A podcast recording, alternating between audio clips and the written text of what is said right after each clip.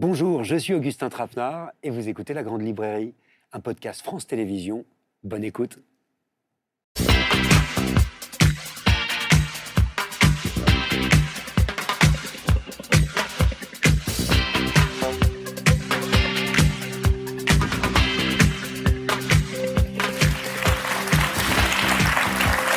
Bonsoir, bienvenue dans la grande librairie, en direct et en public. Comme chaque mercredi, on parle de livres pendant une heure et demie. Ce soir, jusqu'où peut-on s'autoriser à refaire l'histoire? Ken Follett, bonsoir. Bonsoir. Ah ben l'histoire, c'est votre dada, Ken, avec vos intrigues qui s'étendent sur près d'un millénaire et qui se sont vendues à plus de 188 millions d'exemplaires. Après Les Piliers de la Terre, Un monde sans fin, Une colonne de feu et Le crépuscule de l'aube, le dernier volume de votre saga de Kingsbridge, Les armes de la lumière, paraît demain en France. C'est un événement et vous êtes là en exclusivité, on vous en remercie, dans la grande librairie. Bonsoir Patrick Boucheron. Bonsoir. Merci euh, d'être avec nous, professeur au Collège de France, spécialiste euh, du Moyen Âge et de la Renaissance. Vous contribuez depuis des années à nous faire voir l'histoire autrement.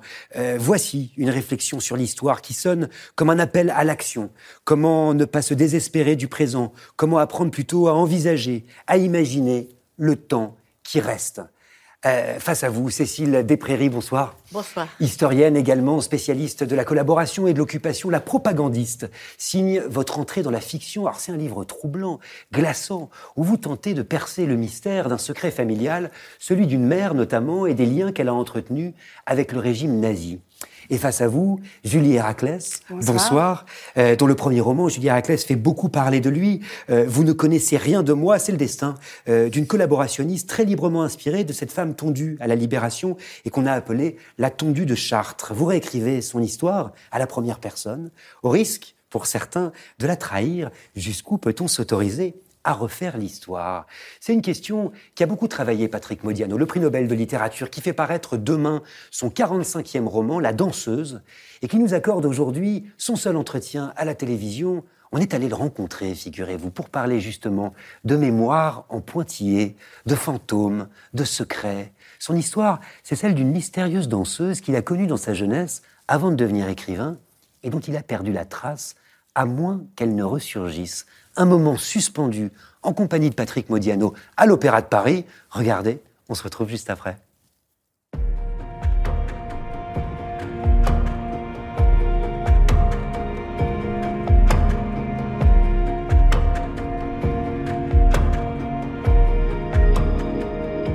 Bonsoir Patrick Modiano, nous sommes euh, à l'Opéra de Paris et Évidemment, votre livre s'appelle La danseuse, me pose tout de suite la question quel lien est-ce que vous entretenez avec la danse, vous?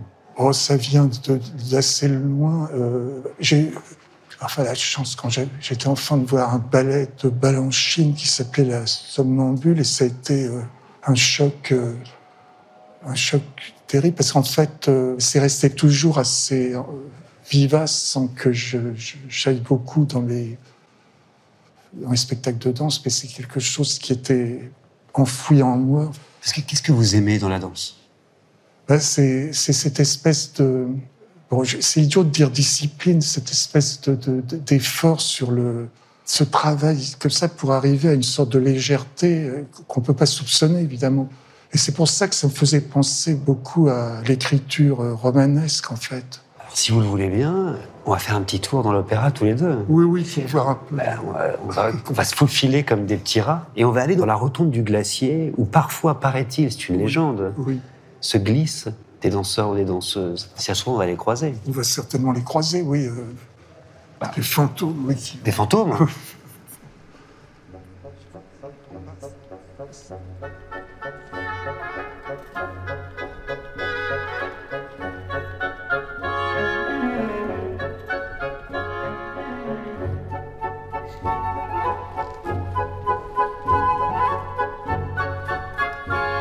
qui donne son titre euh, à votre livre, comment est-ce qu'elle a ressurgi? Vous vous souvenez? Euh, Elle a ressurgi parce que, en fait, quand on commence un roman, on, ne sait pas très bien où on va, c'est-à-dire on, on tâtonne un peu. Et à partir du moment où j'ai parlé de la danseuse, c'était plus facile. Dès que je décrivais les trajets qu'elle faisait, elle prenait le, train à la gare du Nord pour aller à ce cours de danse qui n'existe plus, mais que j'ai bien connu. Enfin, j'ai l'impression que c'était moi la, danseuse, c'est-à-dire que il n'y avait plus aucune difficulté pour euh, pour la pour la. c'est comme si je m'étais mis dans sa peau en fait. Ce qui me fascinait dans la danse, c'était uniquement un travail d'ellipse s'il fallait euh, travailler le corps d'une manière euh, avec beaucoup de souffrance, d'ailleurs, pour le rendre de plus en plus léger, pour donner l'impression de... Et, ça, on peut l'atteindre en écriture, la légèreté Oui, alors il y a des, écrivains qui sont des écrivains baroques, qui écrivent des phrases, enfin, des, phrases très baroques, avec des adjectifs. Mais évidemment, quand on essaye de, de, ramener les choses d'une manière la plus fluide, ou faire des ellipses et tout ça, ou des silences aussi, c'est plus compliqué parce qu'il y a tout un effort de... Et c'est ça qui ressemble un peu à la danse. Parce qu'en fait, la danse, c'est silencieux. D'ailleurs, je pensais souvent que on pourrait supprimer la musique ou tout au moins rendre la musique plus lointaine parce que le, le, corps suffit à, à, donner cette impression de fluidité. Vous avez fini par retrouver, vous, de la discipline, justement, dans l'écriture? Euh, C'est-à-dire qu'au début, euh, j'avais l'impression que j'avais très peu de, de moyens. Je, vous savez, il y a des écrivains comme, euh, je ne sais pas, on pourrait prendre l'exemple d'Aragon ou Giraudoux, qui étaient capables d'écrire euh, euh, huit pages sans rature et tout ça, mais moi, c'était le contraire, d'autant plus que j'essayais d'épurer au fur et à mesure, de, supprimer, de faire des ellipses. Et le, rapport avec la danse est peut facilement s'établir parce que dans le corps, par exemple, il y avait une expression dans les cours de danse qu'au début je comprenais pas. Il disait euh, casse le coude, casse le coude. C'est très difficile parce qu'en fait le coude c'est une sorte d'handicap parce que ça, ça, empêche la fluidité des bras. Et donc euh, il, y a tout un exercice qui fait qu'il faut presque gommer le coude. Alors évidemment, c'est plus difficile de faire ça que de faire une rature pour, quand on écrit. Mais ça peut... Quand on écrit, on casse le coude, Patrick. Oui, on casse le coude parce que il y a, alors, par exemple, quand on commence un livre, on s'aperçoit au bout d'un moment, surtout quand on est très jeune, on ne sait pas très bien qu'il y a une page qui est en trop, il faut la supprimer pour qu'il y ait vraiment le début. Ou alors...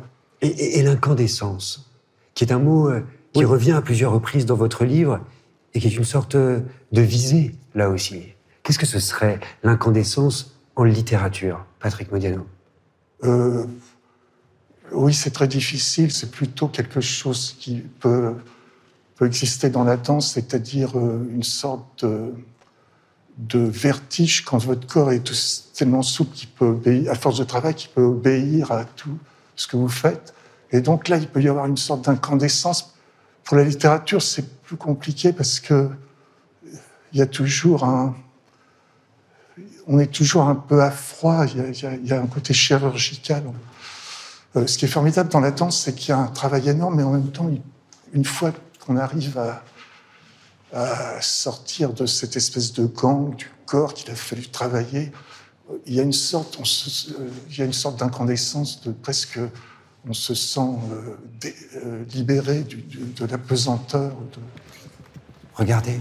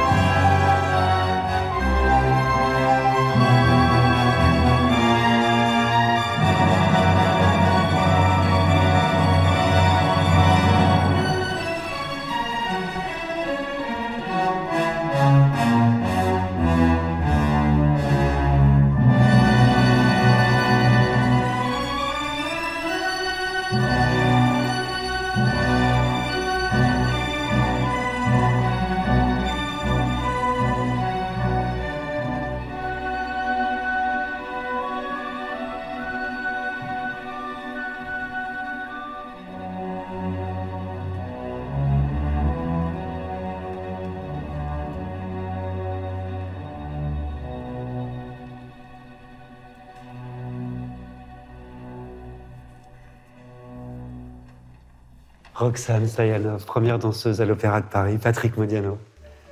Merci. Merci Roxane. Ah, ça fait plaisir.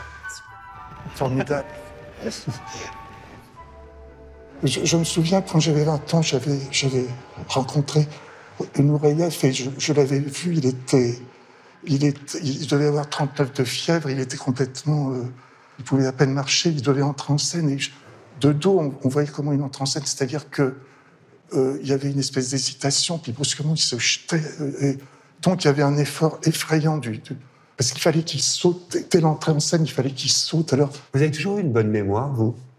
euh, oui, oui, une de ces bonnes mémoires. euh, oui, Ce qui est touchant, c'est que dans le livre, à plusieurs endroits, vous dites Je ne suis pas sûr de bien me souvenir. Peut-être j'ai oublié Oui. le nom.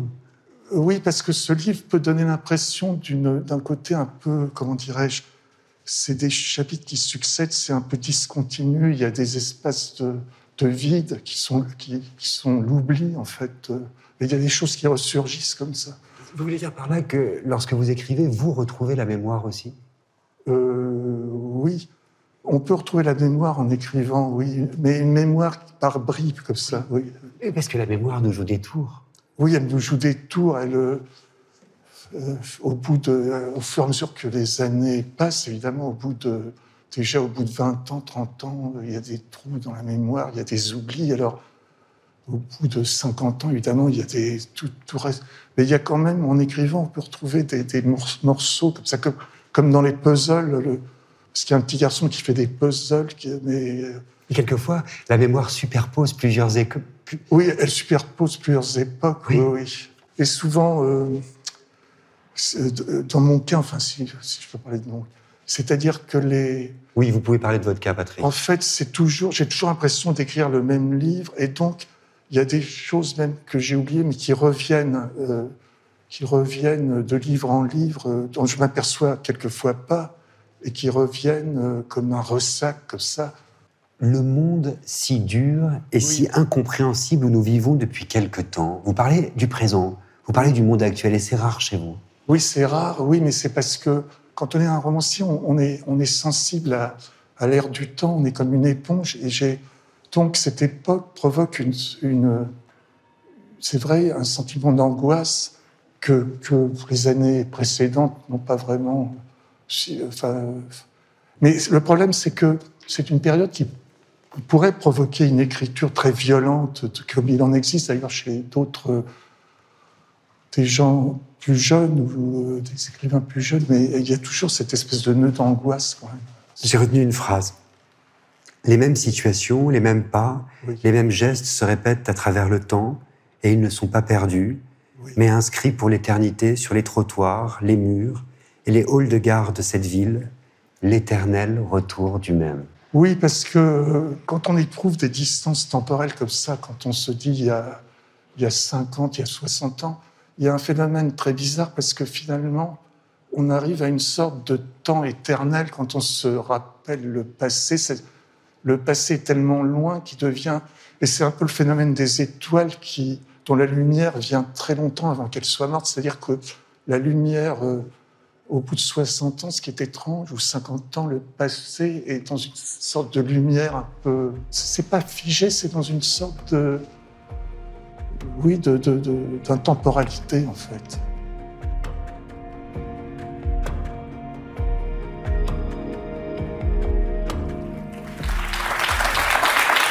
Patrick euh, Modiano dans la grande librairie qui est en direct et en public ce soir avec Ken Follett, Cécile Desprairies, Patrick Boucheron, Julie euh, Héraclès sur notre plateau. Peut-être une réaction quand même sur Patrick Modiano. Je sais, euh, Patrick Boucheron, que c'est l'un de vos écrivains préférés. Mais oui, forcément, parce que pour un historien, je dirais qu'il a donné le là à l'art poétique qui consiste à planter sa prose dans le passé et dans un passé instable.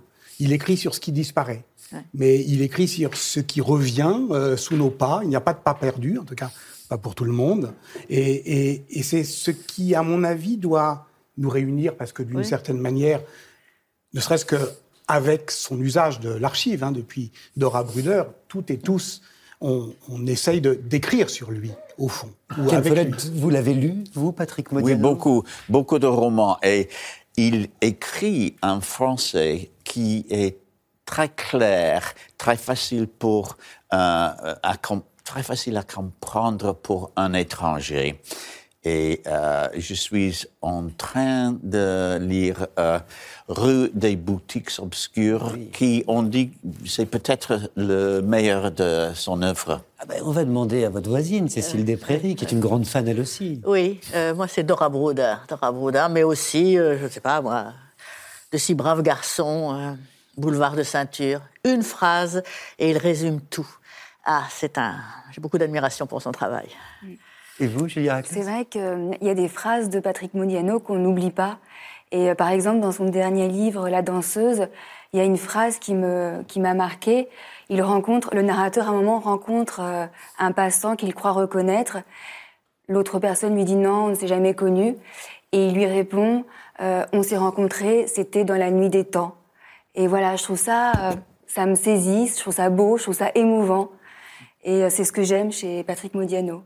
La danseuse, elle vous a plu? Oui, oui, parce que ça commence par une interrogation. Brune, non, pas tout à fait.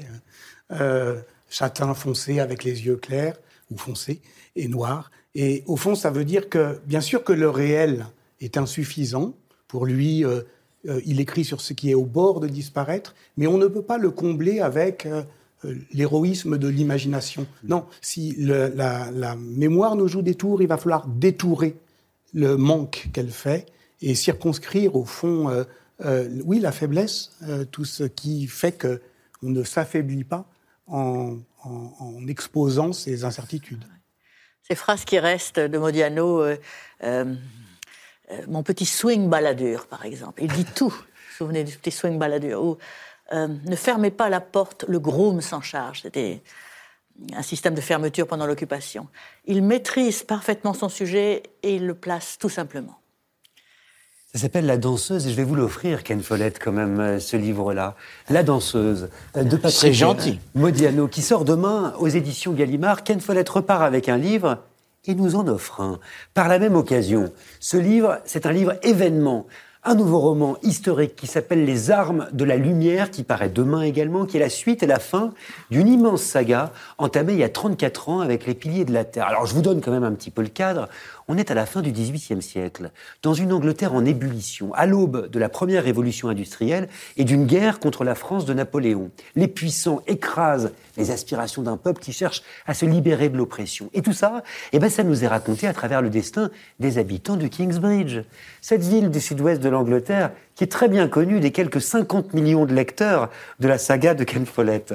Alors, dans les armes de la lumière, il y a la mère courage, il y a le seigneur sadique, il y a la bienfaitrice, l'usurier impitoyable, le patron visionnaire, l'évêque impassible, le fils prodigue, j'en passe, et des meilleurs, autant de personnages qui composent une génération, une société, une époque qui aspire à la lumière. Ken Follett, vous avez écrit sur tellement d'époques.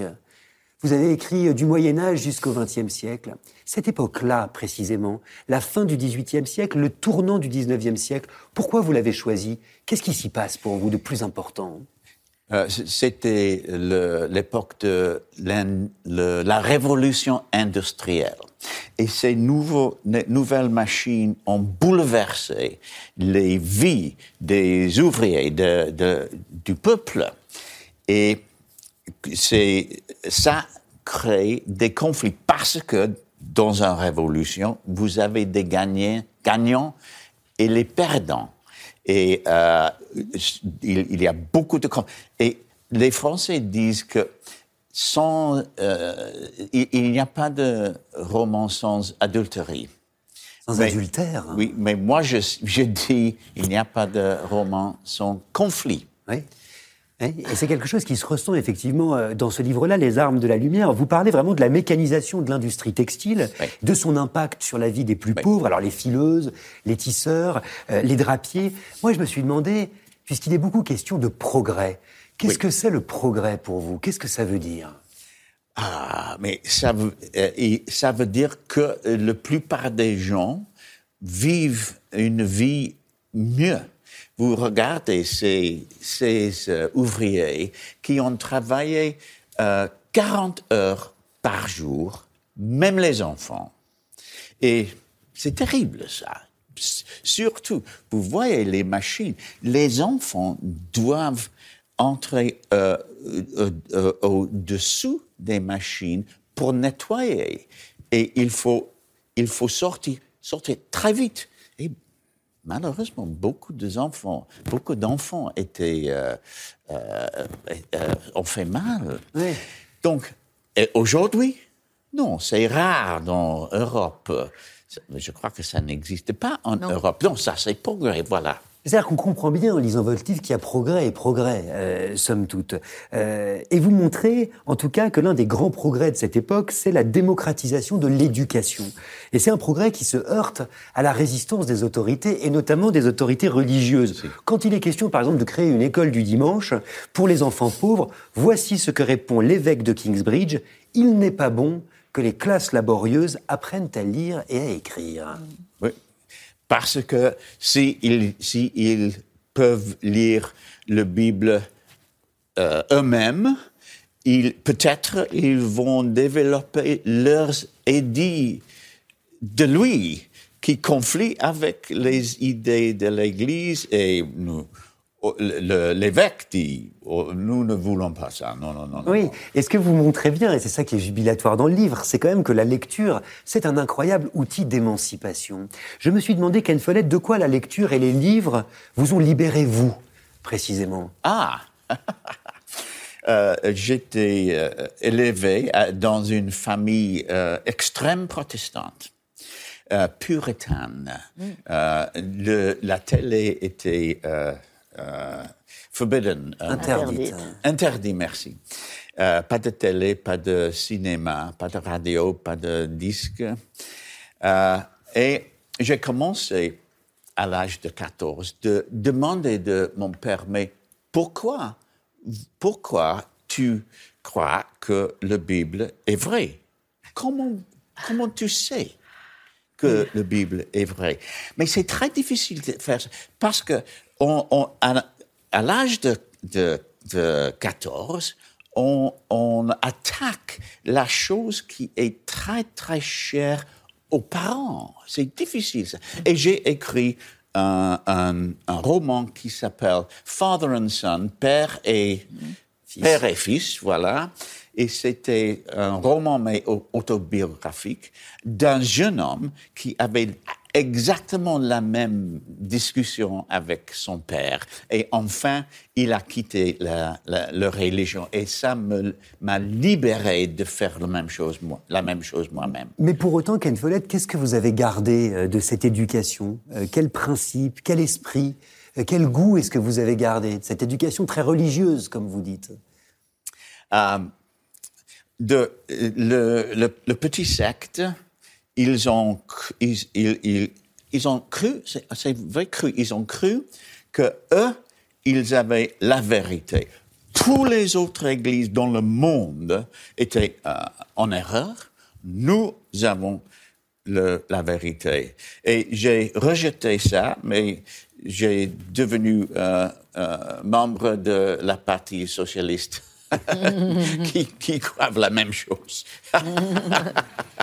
Et puis les cathédrales, quand même, Ken Follett, on est obligé d'en parler parce que je pense euh, au Pilier de la Terre, euh, roman qui s'est écoulé à plus de 25 millions d'exemplaires depuis sa sortie en France, il y a 34 ans, qui racontait la construction d'une cathédrale au XIIe siècle et qui est le premier volume euh, de cette saga qui s'achève aujourd'hui. Écrire sur une cathédrale, quand on y pense, c'était quand même un pari un peu fou. C'était quand même un défi, non? Oui, euh, mais euh, c'était c'était les bâtiments qui m'ont inspiré. Et j'ai parce que bah, vous savez quand vous regardez une grande cathédrale comme comme Notre-Dame de Paris, comme, euh, euh, beaucoup beaucoup, vous vous demandez deux questions. Comment ils ont fait ça? Comment les énormes pierres qui sont là, comment c'est fait? Et deuxième question, pourquoi? C'était très cher, très difficile à construire, et ils avaient des, des outils. Aujourd'hui, nous avons des outils parfaits pour peut-être 20 euros. Ils, ils avaient des, des, ou des outils euh, crudes et, et quand même, et ils étaient pauvres. Ils, euh, ils, euh, ils habitent des maisons de bois.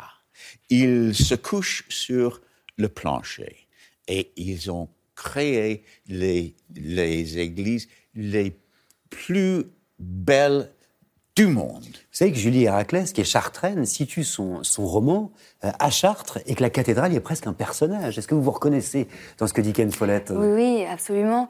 Et euh, c'est vrai que je garde un souvenir vraiment précis de, des piliers de la terre, de, de, des, des cathédrales comme un personnage aussi. Et moi, dans mon roman, je parle de la cathédrale de Chartres. Ah. Euh, donc c'est euh, c'est c'est le cœur de la ville en fait, et, euh, et c'est un, un lieu finalement où ma protagoniste retournera toujours en fait dans cette cathédrale.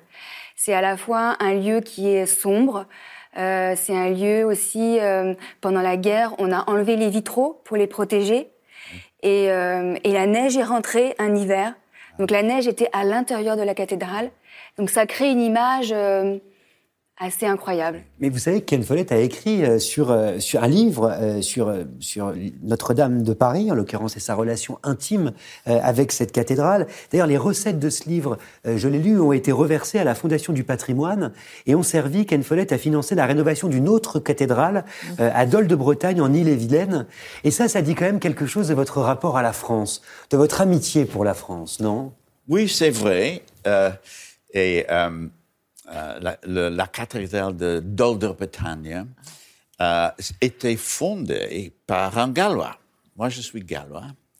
Et c'était un, Gallois qui s'appelle Saint Samson, qui est né à Cardiff, comme moi. Il est voyagé en Irlande, il a fondé un monastère et il est arrivé en euh, euh, Bretagne et il a fondé cette cathédrale. Et euh, comme beaucoup de cathédrales, il, il, il, il- il manque de la- de l'argent pour euh, restaurer, mais on- j'ai j'ai donné les, euh, les, euh, Les recettes, les recettes, c'est c'est euh, c'est c'est pas énorme. euh, Il, il- il faut des millions. Bah, C'est pour- quand même quelque chose. Et peut-être qu'on peut tous les deux confier un secret aux téléspectatrices et aux téléspectateurs de la Grande Librairie, parce que j'ai appris, euh, avec ma petite oreille, que vous faisiez des démarches pour devenir français. Qu'est-ce que c'est que cette histoire? Et- Non, j'ai pas compris. Que vous, vous étiez en train de devenir français. Un écrivain Ah, français. voilà, si, non, c'est vrai, c'est vrai. C'est parce que, c'est parce que je déteste euh, le Brexit.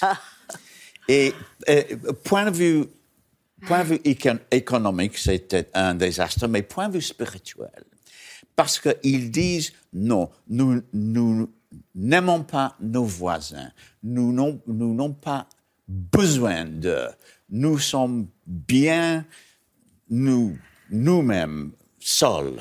Et je déteste ça parce que je, ma vie est dans la littérature, dans la culture. Il faut échanger des idées avec des autres. Mais Ken, est-ce que vous avez prévenu les Anglais que vous partiez et que vous nous rejoigniez en France ou pas? Ils sont au courant? Bah, on- on- on n'a pas, on, on ne m'a pas donné cette euh, euh, euh, euh, citoyen. Je ne suis pas citoyen aujourd'hui. J'attends parce que les. Vous attendez pour le dire aussi. Voilà, voilà. Vous avez- Ce qui est d'ailleurs assez cocasse, parce que quand on, le- quand on lit le livre de Ken Follett qui s'appelle Les armes de la lumière, il est quand même question euh, beaucoup de rivalité franco-britannique qui culmine, le livre culmine, avec ce que nous, on appelle la défaite de Oui, Waterloo. oui. On n'a pas de gare qui s'appelle Waterloo en France, par exemple. Oui, Ce qui oui, me fait c'est poser vrai. quand même- ben, ça me fait poser quand même des questions. Quelles sont vos intentions envers la France, Ken Follett Non, je, je ne vais pas euh, euh.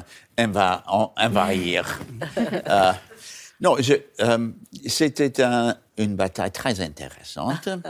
Et, mais et, en, en Angleterre, oh, c'est célébré comme une grande victoire de Wellington, mais pendant la, la jou- le jour, de, le 18 euh, juin euh, euh, 1815, 1815. euh, les deux, les Français, les Anglais sont, sont e- they were even, euh, Ils étaient à égalité, en fait. égalité. Et lentement, lentement, les Français ont, ont, avancé. Mais dans l'après-midi, encore une armée de Prussiens était- sont arrivés et, et puis c'est fini. Donc, ce que nous ne disons pas en Angleterre, c'est que c'était les Allemands qui nous ont who rescued us? Qui nous ont sauvés, bah, évidemment. C'est une relecture de l'histoire. On va en parler ce soir. Patrick Boucheron, est-ce que vous avez repéré quand même que Ken Follett dédie son livre aux, Aux historiens. Alors, Aux historiens.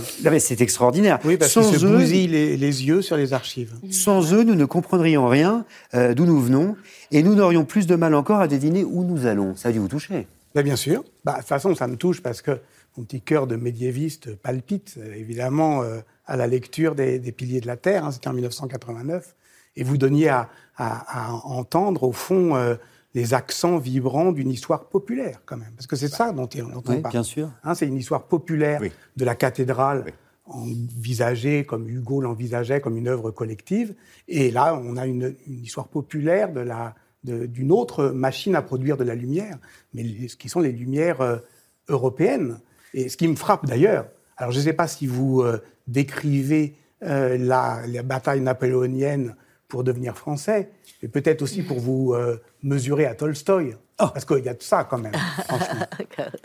Oui, mais euh, Tolstoï. Vous aimez bien quand on vous parle de Tolstoï en règle générale. Oui, oui, mais il a, quand il a écrit la bataille d'Austerlitz, il a dit les, les batailles sont toujours confuses. Oui.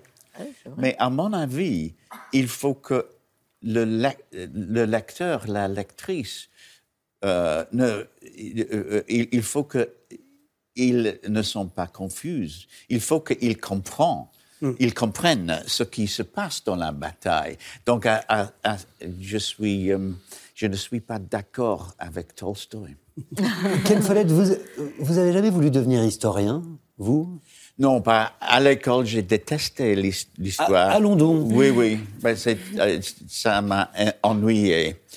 Mais quand j'ai euh, commencé à écrire des, des livres d'espionnage, j'ai cherché, j'ai commencé à lire l'histoire militaire pour, pour trouver les moments quand, les moments où un espion peut changer le, résultat d'une bataille. Et parce que ça, ça donne un vrai à l'histoire. Les armes de la lumière de Ken Follett dans une traduction d'Odile Demange, Christelle Gaillard-Paris, Valentine Leys, Renaud Morin. Ils sont mis à quatre pour vous traduire, Ken. C'est publié aux éditions Robert Laffont. Vous le retrouverez demain en vitrine et sur les tables de toutes les librairies indépendantes, notamment, parce que vous savez comme on les défend. Ici, dans cette émission, les librairies indépendantes, cette semaine, direction Gradignan, en Gironde, chez Clotilde Papineau et Marion Spayer. Leur librairie s'appelle Le Vrai Lieu, en hommage à Annie Ernaux, qui remportait, il y aura bientôt un an jour pour jour, le Nobel de littérature. Le prochain Nobel de littérature, d'ailleurs, c'est demain. Préparez-vous. En attendant, re- ce sera peut-être En attendant, regardez ce portrait, signé Inès de la Motte Saint-Pierre. On se retrouve juste après.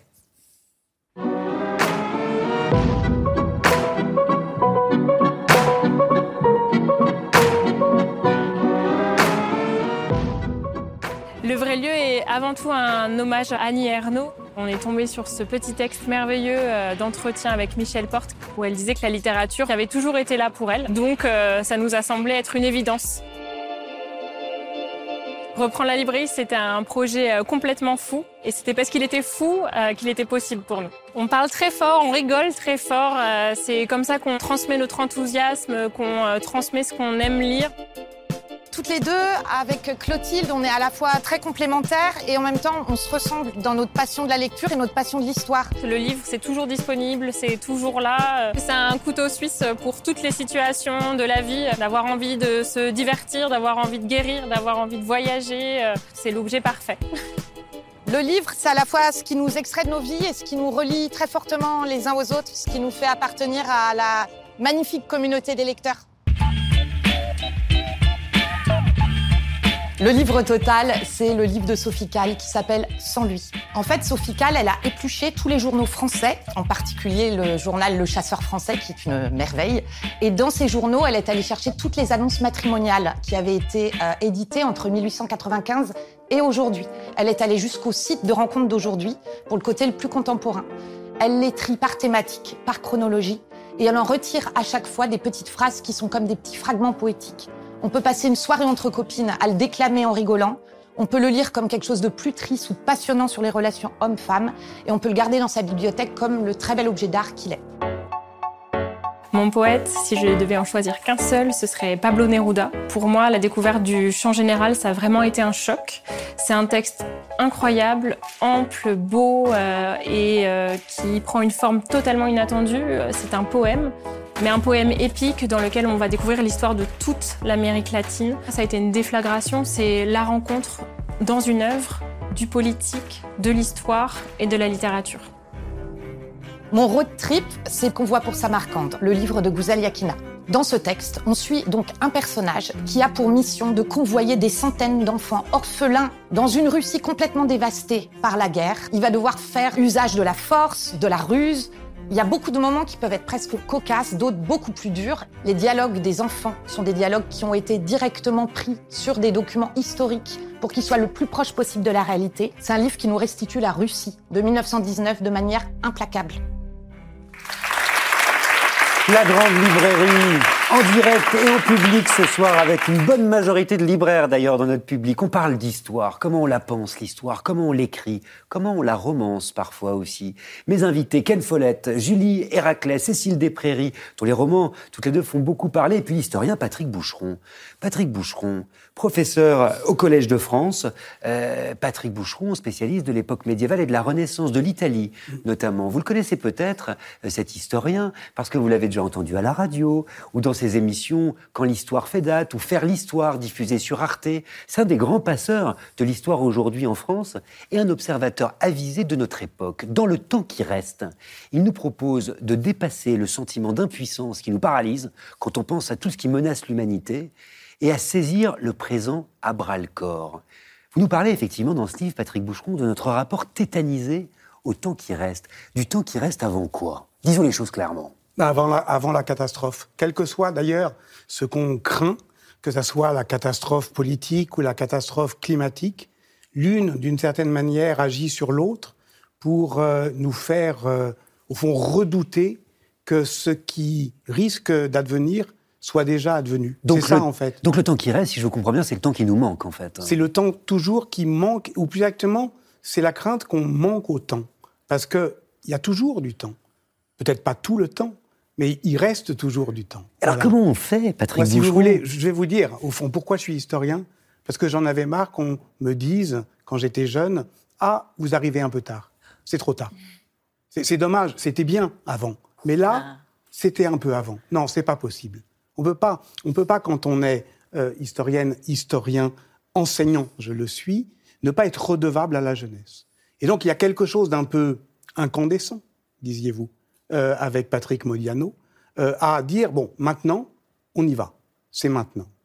Mais comment on fait pour pas céder au, découragement, euh, très précisément, pour pas aller dans le sens de ce que vous appelez euh, la complaisance fataliste des apôtres de l'effondrement? Parce que c'est ça que vous nous racontez dans ce livre. Oui, je commence effectivement par euh, raconter la fascination qu'on a pour justement tous ces prophètes de malheur qui nous disent c'est pour bientôt, c'est inévitable, le fascisme arrive, l'effondrement, etc. Alors, il faut d'abord restaurer la dignité de ce que c'est qu'une prophétie.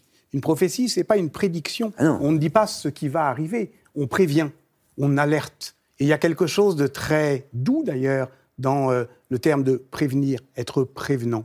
Euh, alors, on peut le dire de manière un peu euh, pompeuse. Par exemple, euh, je, décris ce que c'est que le principe responsabilité de Hans Jonas, hein, le, philosophe allemand. Mais Jonas, c'est aussi le nom d'un prophète. Et la, la Bible le raconte très bien. C'est l'histoire de quelqu'un à qui Dieu dit Va à Ninive, car je suis très en colère contre les Ninivites, et Ninive va tomber. Donc lui, il pense que Dieu veut que Ninive tombe. Alors, euh, il dit, bah, je vais pas leur dire, parce que sinon ils vont se repentir. Alors il fuit, Il prend le bateau, le bateau coule, il se fait manger par une baleine, etc. Et il ne comprend pas qu'en fait, si Dieu demande aux prophètes d'annoncer le malheur, c'est pour qu'ils ne viennent pas. C'est pour que les Ninivites se reprennent. Alors voilà, il y a partout autour de nous des, euh, en particulier, euh, voilà, des, des scientifiques qui nous disent attention, c'est maintenant. Il ne s'agit pas effectivement de se décourager, mais de se reprendre. Parce qu'il a beaucoup de questions de notre époque, d'aujourd'hui, de présent dans ce livre. C'est ce qui m'a plu, moi, personnellement. Honnêtement, dans quelle époque est-ce que vous avez l'impression de vivre? Alors, qu'est-ce que c'est qu'un historien? C'est quelqu'un qui est un spécialiste du passé? Pour moi, non. C'est quelqu'un qui, Marc Bloch le disait, est un spécialiste du changement et du changement social, de l'émancipation, euh, comme euh, Ken Follett l'a décrit, de ce qui résiste, ce qui insiste, ce qui persiste dans ce que vous écrivez, euh, Cécile Desprairies, c'est-à-dire de ces temps désaccordés qu'on appelle le contemporain. Donc, bien sûr qu'un historien, c'est très sérieux, ceux à qui vous dédiez votre livre sont ceux qui sont dans les, dans les bibliothèques, mais c'est aussi quelqu'un qui, normalement, doit poser un regard historique sur le temps d'aujourd'hui, sur le temps qui vient, et peut-être avoir, euh, je dirais, un rôle de diagnostic en quoi euh, aujourd'hui diffère d'hier. Cécile Desprairies. Oui, bien sûr, bien sûr.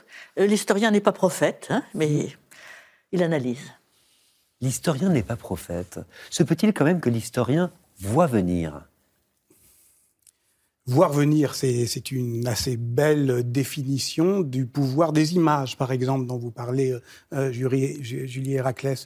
Euh, voir venir, c'est la manière, au fond, de comprendre, je l'avais fait dans un livre qui s'appelait euh, Conjurer la peur, comment il y, a des, il y a des images ou des imaginaires ou des métaphores qui nous alertent. Voilà. Donc, euh, ce livre, Le temps qui reste, est un livre quand même assez grave, assez sanglant et assez, je dirais, énergique euh, qui défend la cause des livres, d'abord, ça on pourra en reparler, et qui dit il est temps politiquement euh, de définir des priorités, par exemple ne pas se laisser tétaniser par une, une échéance à 4 ans. Qu'est-ce qui va se passer en 2027 Mais c'est très long, 4 ans. On peut commencer et finir une guerre, on peut se désespérer d'une révolution et la reprendre. Et, donc, au fond, il faut y aller pas à pas, et euh, euh, comprendre d'une certaine manière que euh, le temps n'est rien d'autre que la liberté qu'on se donne de le saisir ou pas. Alors justement, dans ce moment, puisque vous en parliez, votre remarque est très intéressante sur les livres. Que pèsent les livres aujourd'hui? Pourquoi est-ce qu'on en a besoin? Moi, vous savez, j'ai écrit ce livre pour ne pas décourager du métier que je fais, qui est d'en écrire quelques-uns, d'en faire écrire d'autres comme euh, éditeur et, d'en parler et de les enseigner. Et c'est ce que j'aime dans la vie. Et je ne veux pas euh, que euh, ça paraisse vain ou futile. Les livres ne changent pas le monde. Mais il y a peu de changements dans le monde qui n'aient été escortés en avant, un petit peu de manière prophétique ou, à côté, par des textes. Et donc, pour moi, on ne perd pas son temps euh, à constituer une librairie. Alors, il y a des livres qui euh, euh, restent sagement dans les rayons. Il y en a d'autres, bon, l'histoire mondiale de la France que j'avais dirigée, qui ont un peu couru le monde quand même. Hein. C'est-à-dire qui ont été traduits, adaptés et qui ont pu, pourquoi pas, changer un peu les perceptions. ça, je veux dire, comme éditeur, pour moi, c'est une extraordinaire, euh, c'est un, extraordinaire encouragement. Et, les romans, précisément Parce que vous citez des romans dans ce livre, et en particulier un roman de Philippe Roth. On parlait de l'historien qui peut possiblement euh, voir venir. Le romancier le peut-il Votre exemple, c'est Le complot contre l'Amérique de Philippe Roth. Il y a un livre extraordinaire. Pourquoi ben, D'abord parce qu'il se situe euh, à la hauteur de la peur d'un enfant. D'un enfant qui craint l'arrivée euh, du fascisme dans euh, l'Amérique des années 30. On a lu ce livre euh, comme un contrefactuel. Qu'est-ce qui se serait passé si Charles Lindbergh avait gagné les élections? Une sorte d'Uchronie, comme on appelle ça. Une sorte d'Uchronie. Mmh. Alors qu'en réalité, aujourd'hui, on le voit, et c'est d'une certaine manière, alors là, pour le coup prophétique, cela décrivait un devenir possible de l'Amérique, qui est toujours ouvert. Ce qui veut dire que pour les alors, je dirais, les historiennes, les historiens, les romancières, les romanciers, il ne s'agit pas simplement, comme je le disais tout à l'heure, de, planter sa prose dans le passé, mais la plantant d'ouvrir ce passé à tous ces devenirs possibles. Parce que, si vous voulez, ça, euh, c'est, il y a des promesses qui sont non tenues. Euh, la grande promesse euh, de, d'émancipation des Lumières, on peut dire que ce progrès a fait long feu, qu'il a été compromis par bien des... Mais ça n'empêche pas de pouvoir euh, relever ces, euh, euh, ces, euh, ces promesses d'émancipation. Et donc, l'histoire, c'est pas seulement ce qui s'est passé, c'est tout ce qui, dans ce qui s'est passé, peut nous encourager à saisir euh, notre destin. Oui. On parlait tout à l'heure donc, de la capacité de l'historien à voir venir. Qu'est-ce que vous voyez venir, précisément?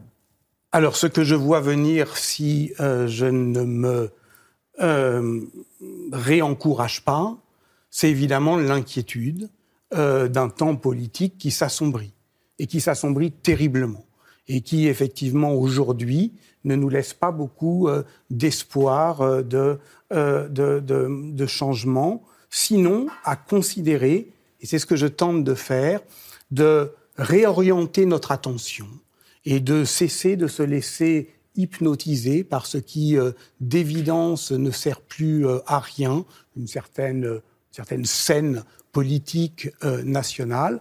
Si vous allez, par exemple, dans une librairie, c'est ce qui nous intéresse ici, et si vous allez chercher un livre vraiment politique, est-ce que c'est ceux qui s'énoncent le plus bruyamment comme politiques, des mémoires de femmes ou d'hommes politiques, qui sont les plus politiques? Non, ça peut être des romans, euh, n'importe de la poésie.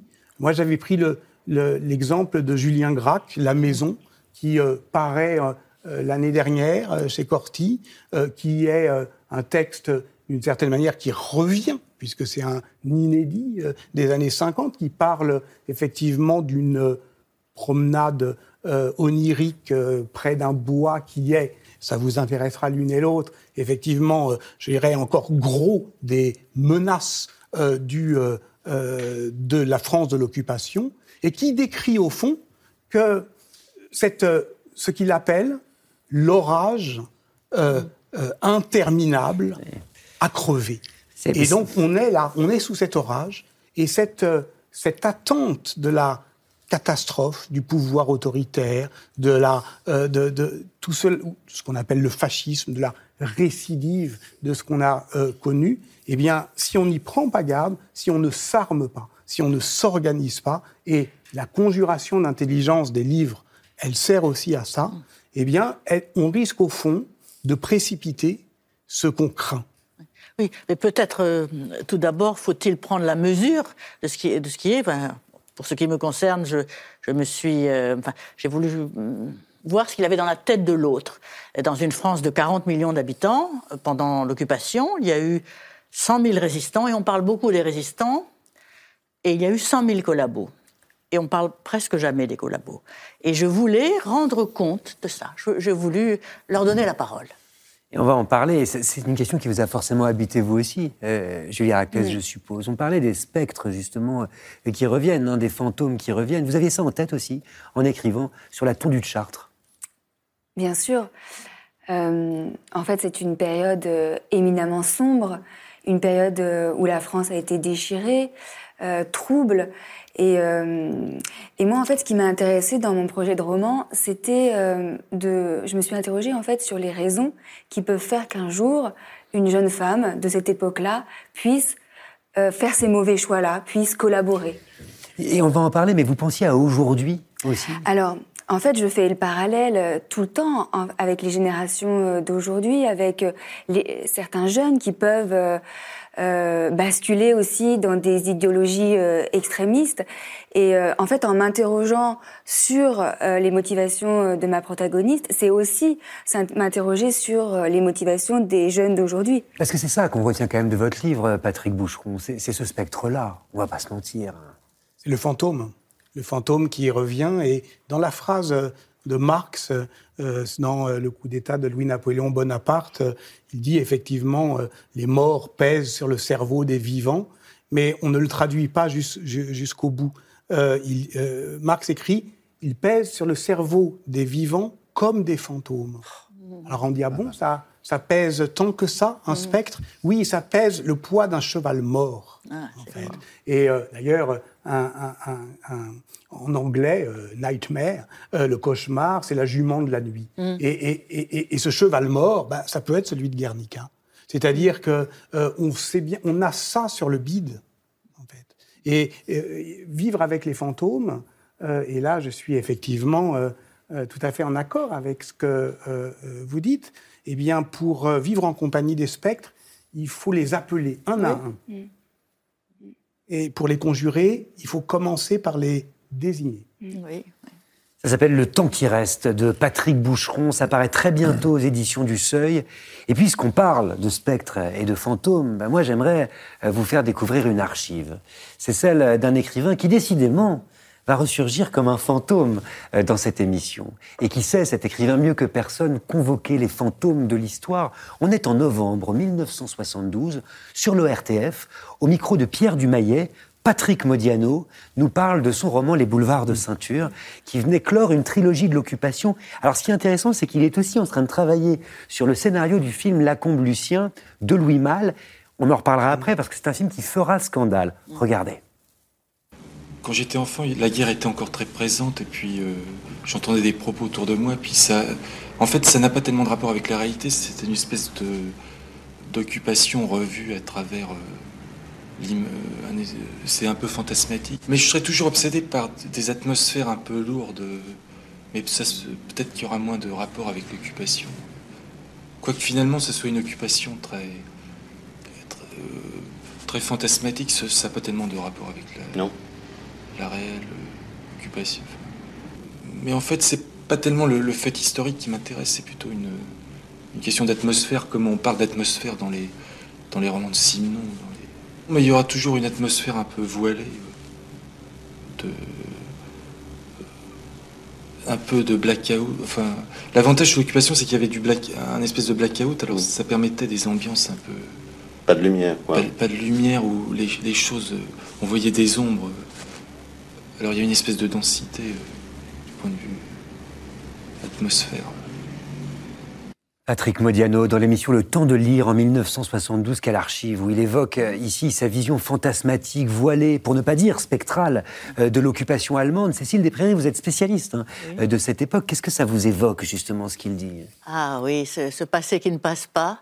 Eh bien, c'est le téléphone qui sonne dans le vide, ce, ce- ce terme de blackout qui dit bien l'obscurcissement objet. Un mot évoque, ça c'est la musique de la langue, ça, c'est- ça il l'a parfaitement rendu. mais, mais il dit quand même que les faits historiques l'intéressent moins que l'atmosphère, que l'ambiance. Oui, mais en même temps, il se trompe pas. C'est très curieux parce que je suis sûre que, que c'est- au plus juste de la façon dont ça s'est passé. Ces gens qui taisent leur identité ou qui ont plusieurs identités, euh, c'est la meilleure manière de le rendre. Patrick Boucheron. Oui, c'est ce dont on parlait. Et d'ailleurs, euh, c'est ce que vous écrivez aussi, Oui. euh, Cécile Desprairies. Vous êtes euh, à l'inverse de, de Modiano, Oui. une historienne de ce qui reste, de ce qui insiste, de ce qui persiste. Oui. Euh, les lois euh, de Vichy dans notre législation, euh, les lieux de l'occupation dans le Paris d'aujourd'hui. Et, euh, et là, il y a quelque chose quand même de plus âpre, de plus euh, cinglant, me semble-t-il, dans votre écriture, que cette, effectivement, cette atmosphère dont parle Patrick Modiano. Ken Follett, vous avez, euh, vous avez écrit sur le XXe siècle. Vous- je me souviens du réseau Corneille, je me souviens de- du deuxième tome de votre saga Le siècle. L'occupation euh, en France, c'est- c'est un, c'est une époque qui vous intéresse, qui vous interpelle? Euh, je n'ai pas écrit des collaborateurs.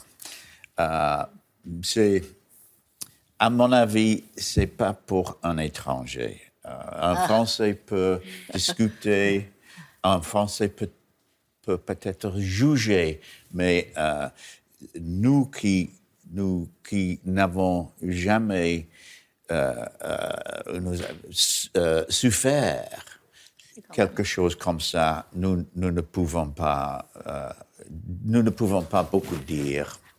Passionnant. Cécile, t'es frère. Euh, oui, vous étiez du bon côté, vous. c'est plus facile aussi, peut-être. Patrick Modiano, je le disais, a coécrit après Les Boulevards de Ceinture le scénario du film La Comblution avec Louis Malle, l'histoire fictive, on le rappelle, inventée, hein, euh, d'un adolescent qui hésite et qui finit euh, par choisir un peu par hasard, un peu malgré lui, euh, la collaboration plutôt que la résistance, qui avait créé à l'époque de très grands débats et ce qui avait valu, on ne le rappelle pas assez, à Louis Malle de s'exiler carrément. Qu'est-ce qu'on lui reprochait, au fond, Patrick Boucheron? Bah, D'être dans la zone grise. Mais d'une certaine manière, ça dit quelque chose, à mon avis, d'essentiel et qui pourrait euh, organiser notre discussion. C'est que on n'attend pas de la littérature qu'elle dise le vrai sur le passé historique. On attend de la littérature qu'elle nous renseigne sur l'état de la mémoire. Voilà, sur la manière dont aujourd'hui euh, on euh, vit ce passé qui ne passe pas. Et je suis pas sûr qu'aujourd'hui on ne parle pas on parle si peu des collaborateurs. Il me semble au contraire qu'on est que la collaboration est, un puits de fiction et que l'année dernière, par exemple, on a quand même plus parlé euh, euh, de Céline et de ses inédits que euh, de l'anniversaire du silence de la mer de Vercors. Oui, oui, quand même. 80 ans plus tard, plus de 80 ans plus tard, ça reste quand même un sujet assez tabou. Je, pense que ceux qui ont rendu compte, pour moi, un des derniers grands, euh, grands romans sur cette période, je parle de romans, c'est Maraîcher, les, les, lauriers du lac de Constance, 1974. Elle a parfaitement rendu compte de cette atmosphère. Euh, euh, non, moi je trouve que c'est tabou. Je ne suis pas tout à fait d'accord avec vous. Bah, C'était tabou. oui, oui, oui, votre roman est aussi un roman familial d'une certaine ah manière. Ah, sur lequel c'est ce tabou-là dont vous parlez. C'est pas forcément celui, si, si je peux me permettre, de la société française. Julie Raclès, vous y avez forcément pensé à mm. tout ça en l'écrivant ce livre. Oui, c'est vrai que quand je me suis intéressée à cette période, effectivement, j'ai pas trouvé beaucoup de romans qui parlent de collaboration euh, et encore moins qui parlent de femmes euh, collaboratrices. Donc euh, c'est pour ça que c'est un sujet qui m'a qui m'a intéressée, qui m'a passionnée. Alors, euh, parlons-en, euh, mm. parlons-en précisément de ce premier roman qui s'intitule euh, Vous ne connaissez rien de moi, qui a fait couler beaucoup d'encre depuis sa sortie, qui est un immense succès de librairie et qui pose des questions, à mon avis, passionnantes. C'est l'histoire de cette Simone, que vous appelez, Julie Héraclès, Simone Grivise, qui a collaboré avec les Allemands sous l'occupation, une jeune femme que vous faites parler à la première personne, en ayant pris soin, dans un avant-propos, de dire que si le livre s'inspire de faits réels, il n'est en aucun cas une reconstitution historique. Et vous faites bien de le préciser, parce que ce personnage, on le sait dès le bandeau qui accompagne le livre, il est inspiré d'une femme qui a réellement existé, qui s'appelle Simone Touzeau, une femme que tout le monde connaît sans le savoir, et dont le visage, immortalisé par Robert Capa le 16 août 1944, a fait le tour du monde. Et moi, j'aimerais qu'on commence par cette photo, justement, Julie Héraclès, la photo de la tondue de Chartres, euh, parce qu'en fait, elle est à l'origine euh, du livre. Cette photo, qu'est-ce qu'elle vous raconte à vous tout de suite? Alors cette photo, en fait, je la connais depuis toujours. Elle a été prise dans ma ville. Je suis chartraine. Et pendant longtemps, comme beaucoup de Chartrains, comme beaucoup de gens, euh, j'ai cru que cette femme était le symbole de l'épuration sauvage. Euh, j'ai cru qu'elle avait, euh, que c'était une victime expiatoire. Euh, et donc, euh, il y a de la compassion qui peut naître en, en, regardant cette photo quand on ne sait pas la réalité des choses. Oui, d'ailleurs, pendant longtemps, cette photo a été interprétée de la sorte. Voilà. Mais effectivement, à partir des années 70, des historiens se sont penchés, mm. de nombreux historiens d'ailleurs, se sont penchés euh, sur le cas de Simone Touzeau et ont montré qu'en réalité, c'était une pro-nazie notoire. Et ça, ça a tout changé. Eh ben oui, exactement. Et moi, c'est en particulier en lisant le livre La Tondue, 1944-1947 euh, de Gérard Leray et Philippe Rétinier, où j'ai découvert que cette femme n'était pas du tout ce que je croyais. Donc c'est une collaboratrice, c'est une pro-nazie, elle a adhéré au PPF, elle a été soupçonnée d'avoir dénoncé ses voisins, donc un personnage euh, coupable. Euh, mais en même temps, en lisant l'enquête historique, euh, j'avais un sentiment d'inachevé, dans le sens où je n'arrivais pas à, à percevoir le cheminement de cette femme. Pourquoi est-ce qu'un jour, elle fait ces choix-là? Pourquoi est-ce qu'elle collabore? Pourquoi est-ce qu'elle travaille pour l'occupant? Ça, ça m'interrogeait. Et euh... ah, il a fallu combler les trous. Exactement. En fait, l'histoire, la reconstitution historique ne me permettait pas, par exemple, d'appréhender euh, sa psychologie, d'appréhender ses émotions. Et c'est pour ça qu'un jour, euh, je me suis dit que le roman pouvait être un bon moyen. Et c'est pour ça que je me suis lancée dans cette écriture. Alors ce livre, vous l'aviez en tête, La tondue 1944-1947, Mm. de deux historiens, je le rappelle, Gérard Leray et Philippe Frétinier. Vous leur avez envoyé votre Oui, livre. bien sûr, oui, et alors, oui. qu'est-ce qui vous répond, Gérard Leray, par exemple? Alors Gérard Leray me dit que j'ai que j'ai bien rendu en fait le personnage de, de Simone, que le caractère que je lui ai donné serait euh, celui aussi qu'il pouvait imaginer. Donc euh, ça j'étais assez euh, assez contente.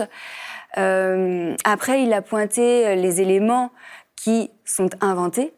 Effectivement, c'est une fiction. Donc euh, tous les éléments qu'on ne connaît pas, notamment sur son enfance, sur son adolescence, j'ai pris le parti de les inventer, de les, de, de, de faire des ajouts fictionnels. Euh, et quand il m'a envoyé un mail, Gérard Leray, il a conclu en disant soyez fiers de votre travail. Donc euh, bah, pour moi, c'était euh, venant de lui qui est euh, un des deux spécialistes de cette euh, de cette femme, de cette de cette histoire.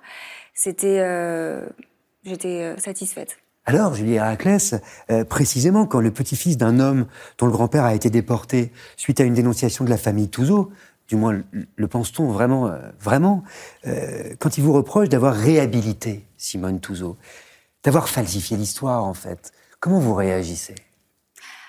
Alors, c'est vrai que je suis affectée, enfin, parce que ce n'est absolument pas mon projet de réhabiliter cette femme, jamais. Diriez-vous même au contraire? Au contraire, oui. Au contraire, parce que ce qui m'intéressait, comme je vous le disais, c'était euh, d'essayer d'explorer les motivations qui ont pu être les siennes. Et en explorant ces motivations-là, euh, j'ai ajouté donc des, des éléments qui peuvent la rendre humaine. Mais la rendre humaine, ce n'est pas la dédouaner, pas du tout. La rendre humaine, c'est se dire que finalement le mal est commis par des gens ordinaires. Elle Ah. était ordinaire. C'est passionnant en fait, parce que c'est vrai que vous racontez euh, euh, comme elle tague euh, son école de croix gammée, comme elle applaudit au cinéma la propagande nazie, comme elle vénère les Allemands, comme elle est fière de participer à la gloire du régime nazi. Vous évoquez toutes ces horreurs, mais vous lui donnez, c'est aussi vrai, par la première personne, une humanité, par la souffrance, par les humiliations euh, qu'elle a vécues, par les trahisons euh, qu'elle aurait subies, par les paradoxes, par les remords, par les petits actes de bienveillance ici et là, dont pour le coup on n'a aucune preuve, mais surtout par le portrait euh, que vous faites d'elle euh, en sœur, euh, en femme amoureuse ou en mère. En fait, la question, moi qui m'a habité en lisant livre, je dois le dire, c'est est-ce qu'on a le droit, Julia Héraclès, de la rendre humaine? Est-ce qu'on a le droit, avec tout ce qu'on sait, euh, d'avoir de l'empathie pour elle Alors, la rendre humaine, enfin, c'est vraiment pas la dédouaner.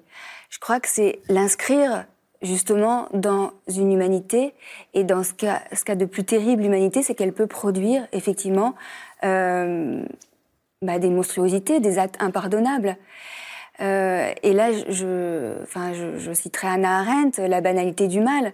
Euh, quand elle a assisté au procès d'Adolf Eichmann, euh, Anna Arendt s'attendait à voir un monstre. Il a été l'instigateur de, la solution finale. Et elle a vu un homme ordinaire, un homme médiocre, un homme effroyablement normal. Oui, mais qu'elle regarde avec un certain mépris. Euh, Patrick Boucheron, vous avez lu le livre de Julie Héraclès? Oui, il ne faut pas se méprendre, je crois, sur euh, euh, ce que les historiennes et les historiens de métier pourraient avoir vis-à-vis de votre livre de réserve. On n'est pas les flics du passé. Enfin, on ne cherche pas. Bien sûr que la fiction a les droits. Enfin, elle n'a pas tous les droits. Il n'y a aucun droit absolu d'ailleurs. Je, par exemple, la, la, la, veuve de Pierre Goldman euh, réagit euh, euh, hier euh, à, au film sur le procès de son mari en disant j'ai le droit qu'on ne romance pas ma vie. Bah oui. Évidemment, euh, quelqu'un qui n'est plus de ce monde, eh bien, comme le disait Sartre, on rentre dans les morts comme dans un moulin. Mais non, c'est pas ça en fait. De ce point de vue-là, il n'y a aucun problème. On pourrait discuter du geste littéraire qui consiste effectivement à combler par de l'imagination euh, les manques de l'archive.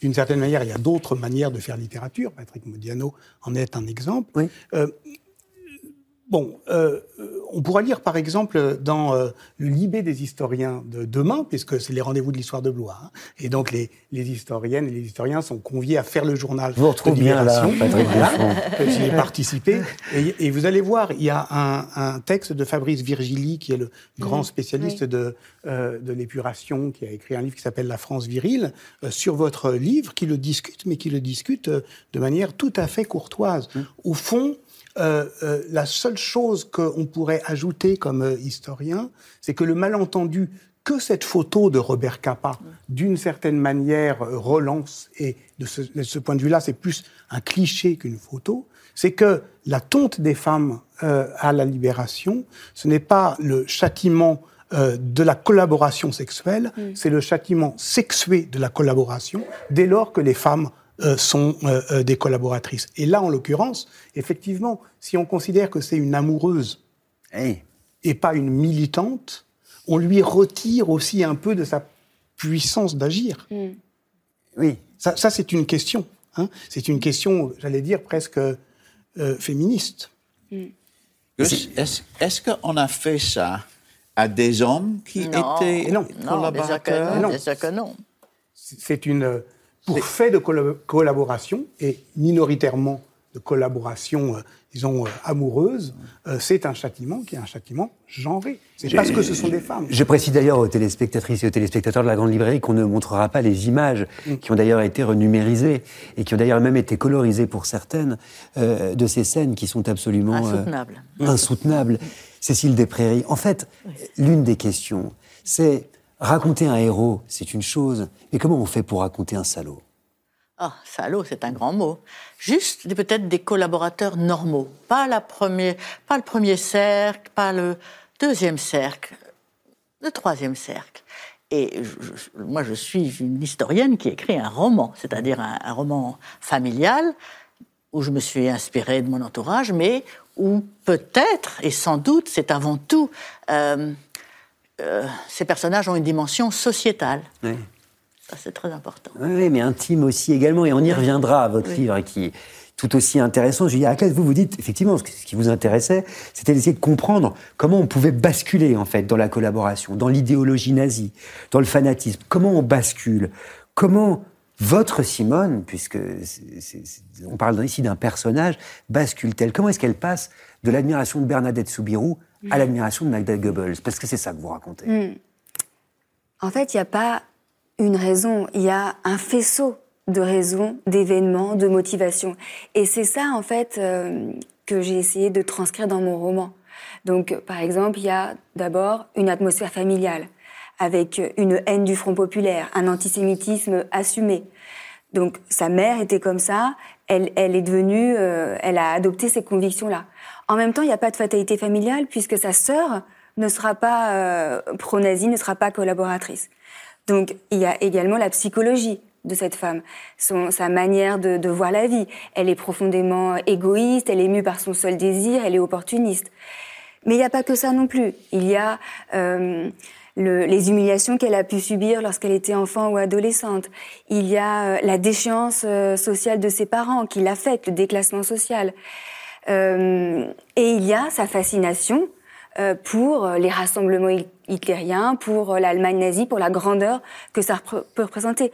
Donc, en fait, en écrivant ce livre, euh, j'ai essayé justement de, faire passer tout ce faisceau d'éléments qui vont la conduire petit à petit à faire ses choix funestes. Faisceau d'éléments qu'on retrouve parfois dans votre livre, Cécile Desprairies. C'est même assez troublant de lire les deux livres en même temps. Je vous conseille d'ailleurs de les lire en même temps. Esprit de revanche sociale, admiratrice de Goebbels, amoureuse aussi. Oui, mais peut-être à la différence, je ne suis pas une romancière qui écrit l'histoire, mais une historienne qui écrit un roman. Donc il y a quelque chose, il y a bien sûr des éléments fictionnels, hein, bien sûr, mais il y a hum, un, commencement, un développement et une fin euh, avec plusieurs personnages autour de celle qui s'appelle la propagandiste mais je crois que l'approche n'est pas tout à fait la même. Je crois que l'approche n'est pas tout à fait la même. Vous pouvez préciser peut-être de votre lecture euh, Oui, alors c'est-à-dire que, euh, en fait, l'histoire commence, euh, le, le, roman commence par le regard d'une enfant de. Ah non, pas votre livre. Précisez votre lecture du, du, ah du livre de Julia alors, alors Votre livre, c'est juste après, Cécile. Mais entendu, Augustin.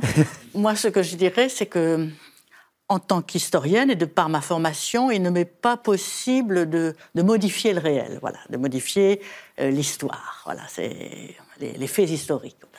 en particulier cela Oui. Alors, si je peux me permettre, en fait, j'ai pas le sentiment d'avoir modifié l'histoire. J'ai ajouté des éléments qu'on ne connaîtra jamais, concernant son enfance, concernant son adolescence, par exemple. Euh, et tous les faits réels, tous les faits que l'on connaît, tous les repères biographiques, euh, je les ai conservés. Qu'est-ce que ça dit, en fait, Patrick Boucheron, peut-être de, la place, quand même, euh, de cette période de l'occupation dans notre mémoire collective? Vous voyez que c'est une période particulière, quand même. On ne sait rien de l'histoire des hommes, ce qui est important est caché. C'est Céline qui disait ça. Mais c'est Céline qui disait ça. C'est-à-dire que mm. c'est vrai que d'une certaine manière, on pourrait le dire, reconnaissez-le, de n'importe mm. qui d'entre nous. Moi-même, je ne sais mm. pas bien qui je suis. Euh, et donc, ah. euh, euh, cette, je pense que de toute façon, c'est vrai que rajouter par la fiction du réel au réel, bah, c'est surtout sur l'occupation qu'on le fait, et c'est surtout sur l'occupation et la Seconde Guerre mondiale que ça pose problème. Après tout, mm. quand Pierre Michon parle dans Les Onze d'un tableau qui n'existe pas, les historiens ne lui tombent pas dessus. Hein. Mm. Mais là, de toute façon, euh, euh, vos, travaux, euh, vos, romans, à l'une et à l'autre, s'inscrivent aussi dans une longue tradition depuis Modiano, avec l'affaire Jan Karski en 2009, mm. avec Les Bienveillantes. De Jonathan Little, prix Goncourt. Modiano, il y a, dans, dans, les cahiers de Lerne de Modiano, il y a une, une petite, brève correspondance bouleversante entre Serge Klarsfeld et Patrick Modiano mm. sur Dora Bruder. Ah euh, euh, euh, Modiano n'aurait pas pu écrire Dora Bruder sans le travail de Serge Klarsfeld. Serge Klarsfeld s'en chagrine, bah lui reproche un petit peu. Il n'est pas remercié. Il n'est même pas remercié. Et, en, mais en même temps, un, romancier n'a pas à produire sa bibliographie. Donc là, mm. même si on est, voilà, on ah. parle avec euh, euh, voilà, courtoisie et générosité et compréhension des rapports entre histoire et fiction, il y a quand même des points sur lesquels, évidemment, ça accroche. Je dirais que cette polémique, évidemment, elle vous affecte, c'est normal, c'est votre premier roman aussi. Si vous deviez le réécrire, ce livre, vous le réécririez pareil? Hum, Oui, dans le sens où... Euh, en fait, je suis extrêmement claire par rapport à mes intentions. Il n'était nullement question, jamais, jamais, euh, de réhabiliter cette femme. C'était vraiment d'essayer de retracer un, cheminement, un parcours. Et, euh, et, oui, sans doute que je le réécrirai de la même façon. Et avec la même voix euh, qui marque, ça s'appelle Vous ne connaissez rien de moi de Julie Héraclès, c'est publié aux éditions Lattès. On va rester euh, sur cette période trouble de l'occupation avec un autre premier roman qui est très intéressant aussi, c'est celui de Cécile Desprairies, qui s'appelle La propagandiste. Alors, je vous ai coupé tout à l'heure et je vais raconter, Cécile, parce que c'est un livre qui s'ouvre effectivement sur le regard d'une petite fille. Une petite fille qui deviendra historienne de l'occupation et qui observe sa mère, Lucie, et les femmes de sa famille qui se réunissent chaque matin dans un grand appartement. Cette petite fille, elle ne s'appelle pas Cécile Desprairies, elle s'appelle Colline. Mmh. C'est important parce que c'est un roman. Et elle observe cette tribu euh, de femmes et elle les entend parler de choses qu'elle ne comprend pas vraiment, de salauds, de grandes fêtes, du bon vieux temps, des Allemands. Et il y a cette expression qui revient tout le temps qu'elle ne comprend pas non plus, sous l'occupation. Des années plus tard, elle cherche à percer le mystère, les non-dits, les secrets de la vie de sa mère pendant cette période, et la femme qu'elle découvre, c'est une fanatique, c'est une fervente collaborationniste, et plus encore, c'est ça qui est intéressant, c'est le bras armé de la propagande nazie en France. Ce qui est intéressant, Cécile Desprairies, c'est que vous assumez pleinement que c'est un roman familial, intime, inspiré euh, de votre propre parentèle. D'ailleurs, c'est comme ça que vous parlez de famille dans ce texte, c'est intéressant. Qu'est-ce qu'il a fallu pour que vous vous autorisiez à l'écrire, même sous forme de roman? Qu'est-ce qu'il a fallu pour que vous parveniez à briser le silence de cette histoire? Euh, Deux choses. Euh, la première, c'est que, comme le soulignait Patrick Boucheron, euh, j'ai beaucoup travaillé sur les lieux. Euh, et un lieu, c'est intangible. Qu'est-ce qu'était un lieu avant, pendant, après? Qu'est-il devenu? Euh, J'ai travaillé sur les lois, celles qui sont restées, sur les ordonnances allemandes. J'ai travaillé sur les images de propagande. Et un jour, c'était fini les lois, les pierres, et il fallait que je m'attelle aux humains. Et ça, c'est le plus difficile, l'humain. C'est complexe. Et puis aussi, le fait que euh, la plupart des protagonistes dont j'ai pu m'inspirer euh, étaient morts. Donc il y a une libération aussi de la parole. pourtant, pourquoi le roman? Pourquoi la fiction? Ah, C'est le seul moyen de dire des choses, peut-être qu'on peut se référer aussi à Modiano, mais le seul moyen de rendre compte d'une époque, de ce rapport au passé et à l'histoire, de, euh, de cette façon euh, de ne pas accepter que le temps est passé.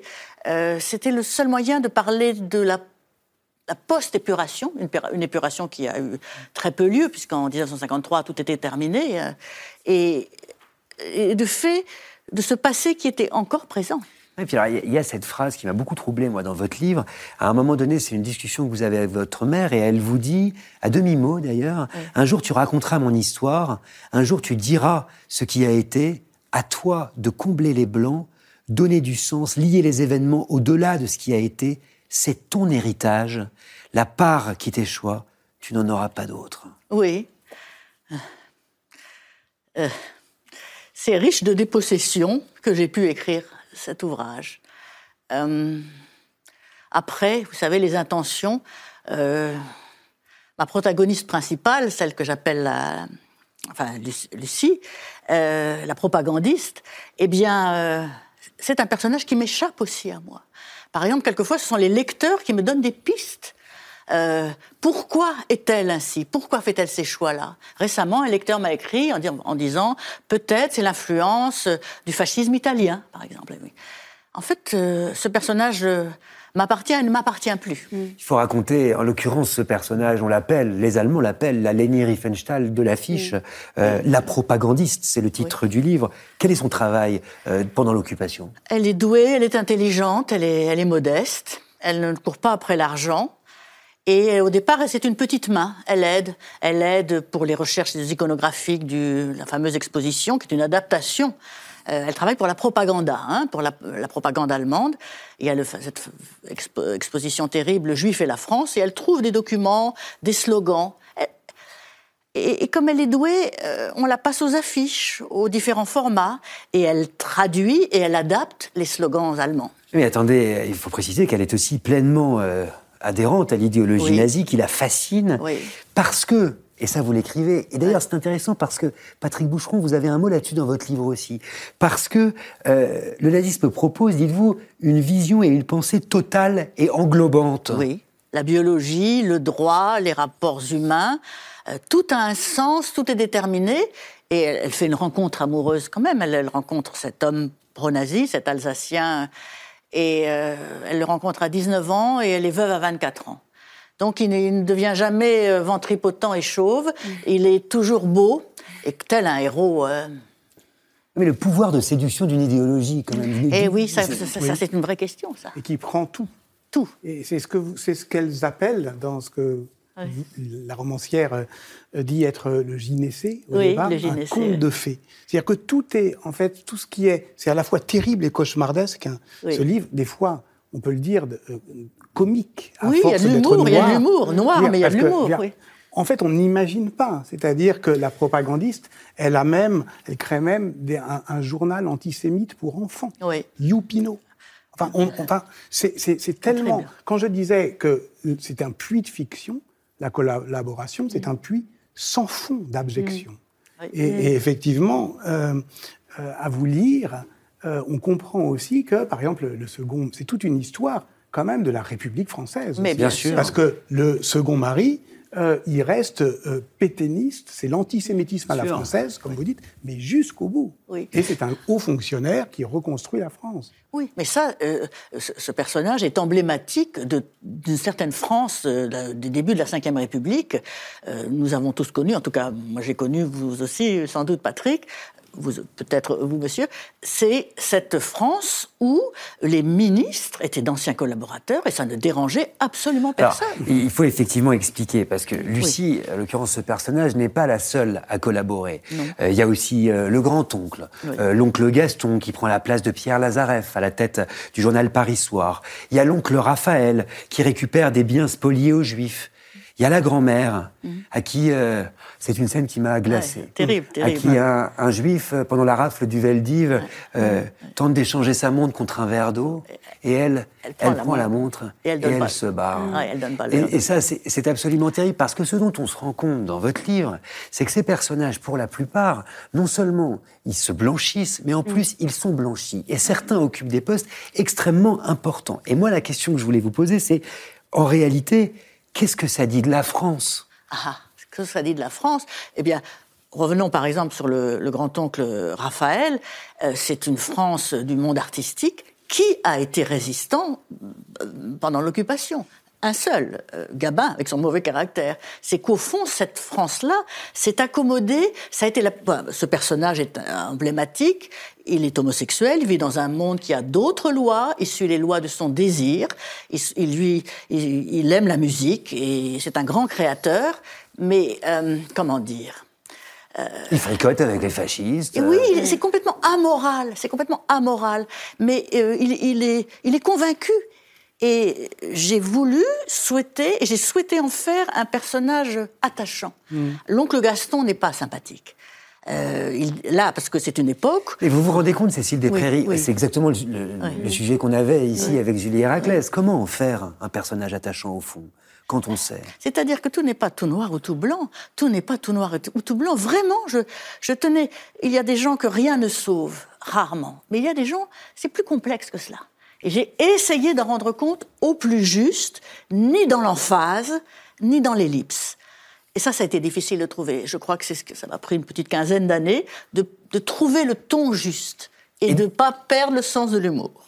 Et- Alors, d'ailleurs, pour une raison très simple, c'est que vous insistez à plusieurs reprises dans le livre euh, en disant que, que les nazis n'ont pas de sens Non, de l'humour. c'est vrai. Et quelque part, votre livre, avec ses pointes d'humour, bon, euh, humour, je mets des guillemets quand Mm. Oui, même, euh, c'est une forme de résistance, là, pour le coup. Bien sûr, ça c'est vrai que. euh, un discours, à un type de discours. Oui, le nazisme a deux caractéristiques aucun sens de l'humour et pas de doute.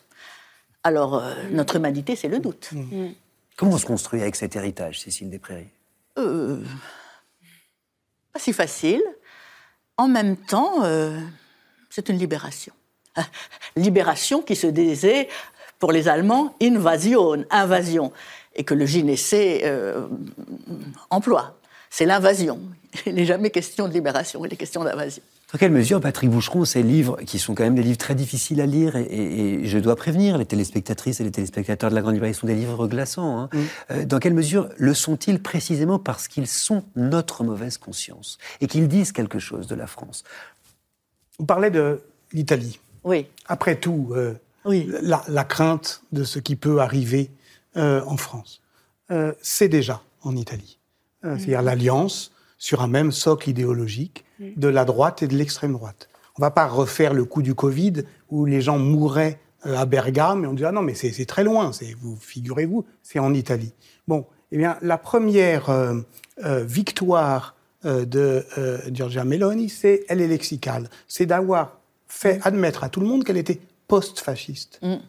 Mais comme si c'était un, si c'était un problème derrière nous, que c'était passé, qu'on pouvait passer à autre chose. Oui, oui, oui. Mais non, euh, d'une certaine manière, à vous lire d'ailleurs euh, l'une et l'autre, on Oui. comprend que, bah, comme l'écrivait Pierre Segers dans la- euh, en, en exergue de, de la résistance et ses poètes, euh, jeunes gens qui allaient euh, me lire, euh, le brasier peut euh, se, euh, à nouveau s'allumer pour vous, pour vous. Ouais. Il écrivait ça en 1974, c'est-à-dire au moment d'ailleurs où la société française bascule du point de vue mémoriel sur cette question. Ce qu'on peut peut-être dire aussi, c'est que cette période de l'occupation et cette première, cette seconde guerre mondiale, c'est aussi une guerre des mots et des images. Et information, propagande, euh, publicité, c'est la même chose.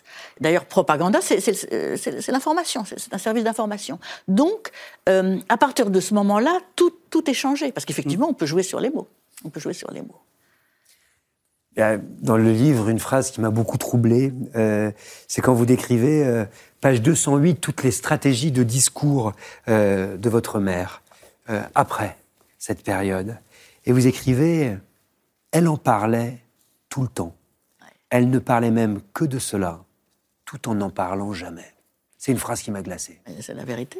C'est absolument. C'est juste. Alors, ce qu'on peut dire quand même, je, voudrais absolument coupler ça avec cette histoire d'amour fou. Euh, euh, le personnage principal ne se remettra jamais de la mort de, son premier grand amour, de, de son premier et unique grand amour, qui est tué dans des circonstances que le lecteur découvrira. Et au fond, rester fidèle à tout, ne rien changer, c'est ne, pas faire bouger sa douleur. Je crois qu'il faut rendre compte de ça aussi. Ce livre aurait pu s'intituler L'exalté. Je crois qu'il y, a aussi cette dimension. Ça s'appelle La propagandiste. Cécile Desprairies, c'est publié aux éditions du Seuil, c'est glaçant. C'est brillant, je dois dire. Hélas, il est bientôt l'heure de se quitter, mais pas avant une conclusion de Ken Follett ce soir, droit dans les yeux. Et pas avant, pour faire durer un petit peu le suspense, un peu de lecture. Vous connaissez notre grand concours Si on lisait à voix haute. Solal Bigélogre, qui nous vient de Vincennes, finaliste de la saison 4, a choisi un extrait à nous lire. Un extrait de qui? Devinez qui? De Patrick Modiano. Notre ah. fil rouge fantôme ce soir, c'est un extrait tiré de l'un de ses romans que je préfère moi aussi, qui est Dora Bruder. Regardez, on se retrouve juste après.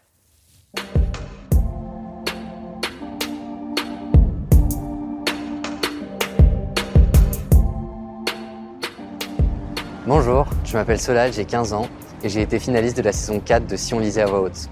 Je vais vous lire un extrait de Dora Bruder de Patrick Modiano. Cet extrait se situe à la fin du roman, qui est une enquête dans laquelle on suit l'auteur qui essaye de retrouver Dora Bruder, une jeune juive disparue en 1941. Je ne peux pas m'empêcher de penser à elle et de sentir un écho de sa présence dans certains quartiers. L'autre soir, c'était près de la gare du Nord. J'ignorais toujours à quoi elle passait ses journées, où elle se cachait, en compagnie de qui elle se trouvait pendant les mois d'hiver de sa première fugue et au cours des quelques semaines de printemps où elle s'est échappée à nouveau. C'est là son secret. Un pauvre et précieux secret que les bourreaux, les ordonnances, les autorités dites d'occupation, le dépôt, les casernes, les camps, l'histoire, le temps, tout ce qui vous souille et vous détruit, n'auront pas pu lui voler. Ce que je préfère dans ce texte, c'est la volonté de Patrick Modiano de rechercher Dora Bruder, euh, d'aller chercher son souvenir, sa pensée, son existence. Et finalement, cette présence absente, il fait tout le charme du texte.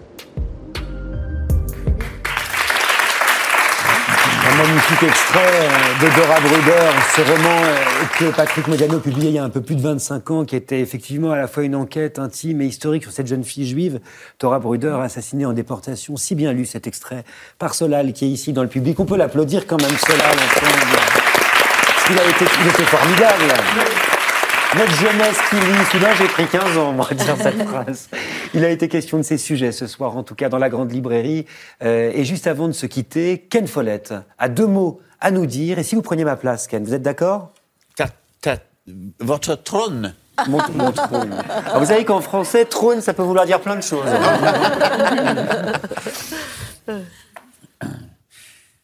la littérature devance la politique. Les romans changent rarement nos convictions politiques, mais ils ont la capacité d'influencer nos attitudes et préjugés, qui, à leur tour, ont une emprise sur la politique. Notre vision du monde est façonnée par nos rencontres et, expériences de jeunesse auxquelles se superposent des histoires originales sur des personnes différentes de nous. La pratique régulière de la lecture élargit les horizons. Les personnes qui lisent beaucoup peuvent ainsi tendre vers la droite plus tolérante ou la gauche moins dogmatique.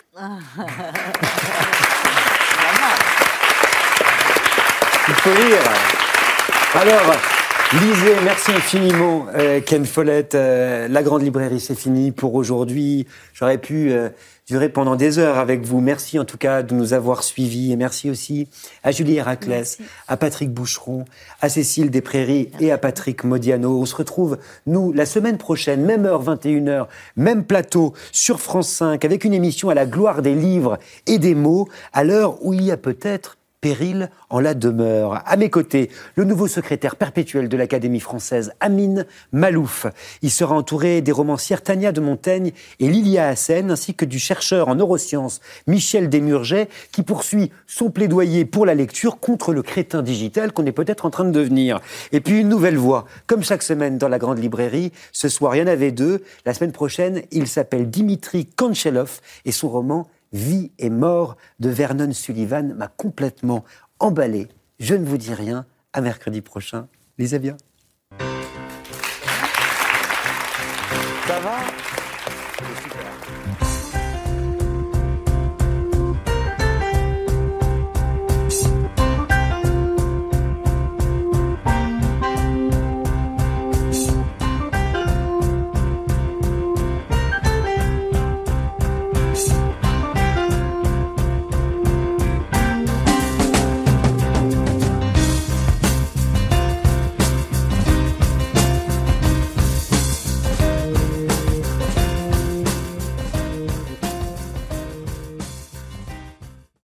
C'était La Grande Librairie, un podcast de France Télévisions. Si ça vous a plu, n'hésitez pas à vous abonner pour ne rien louper.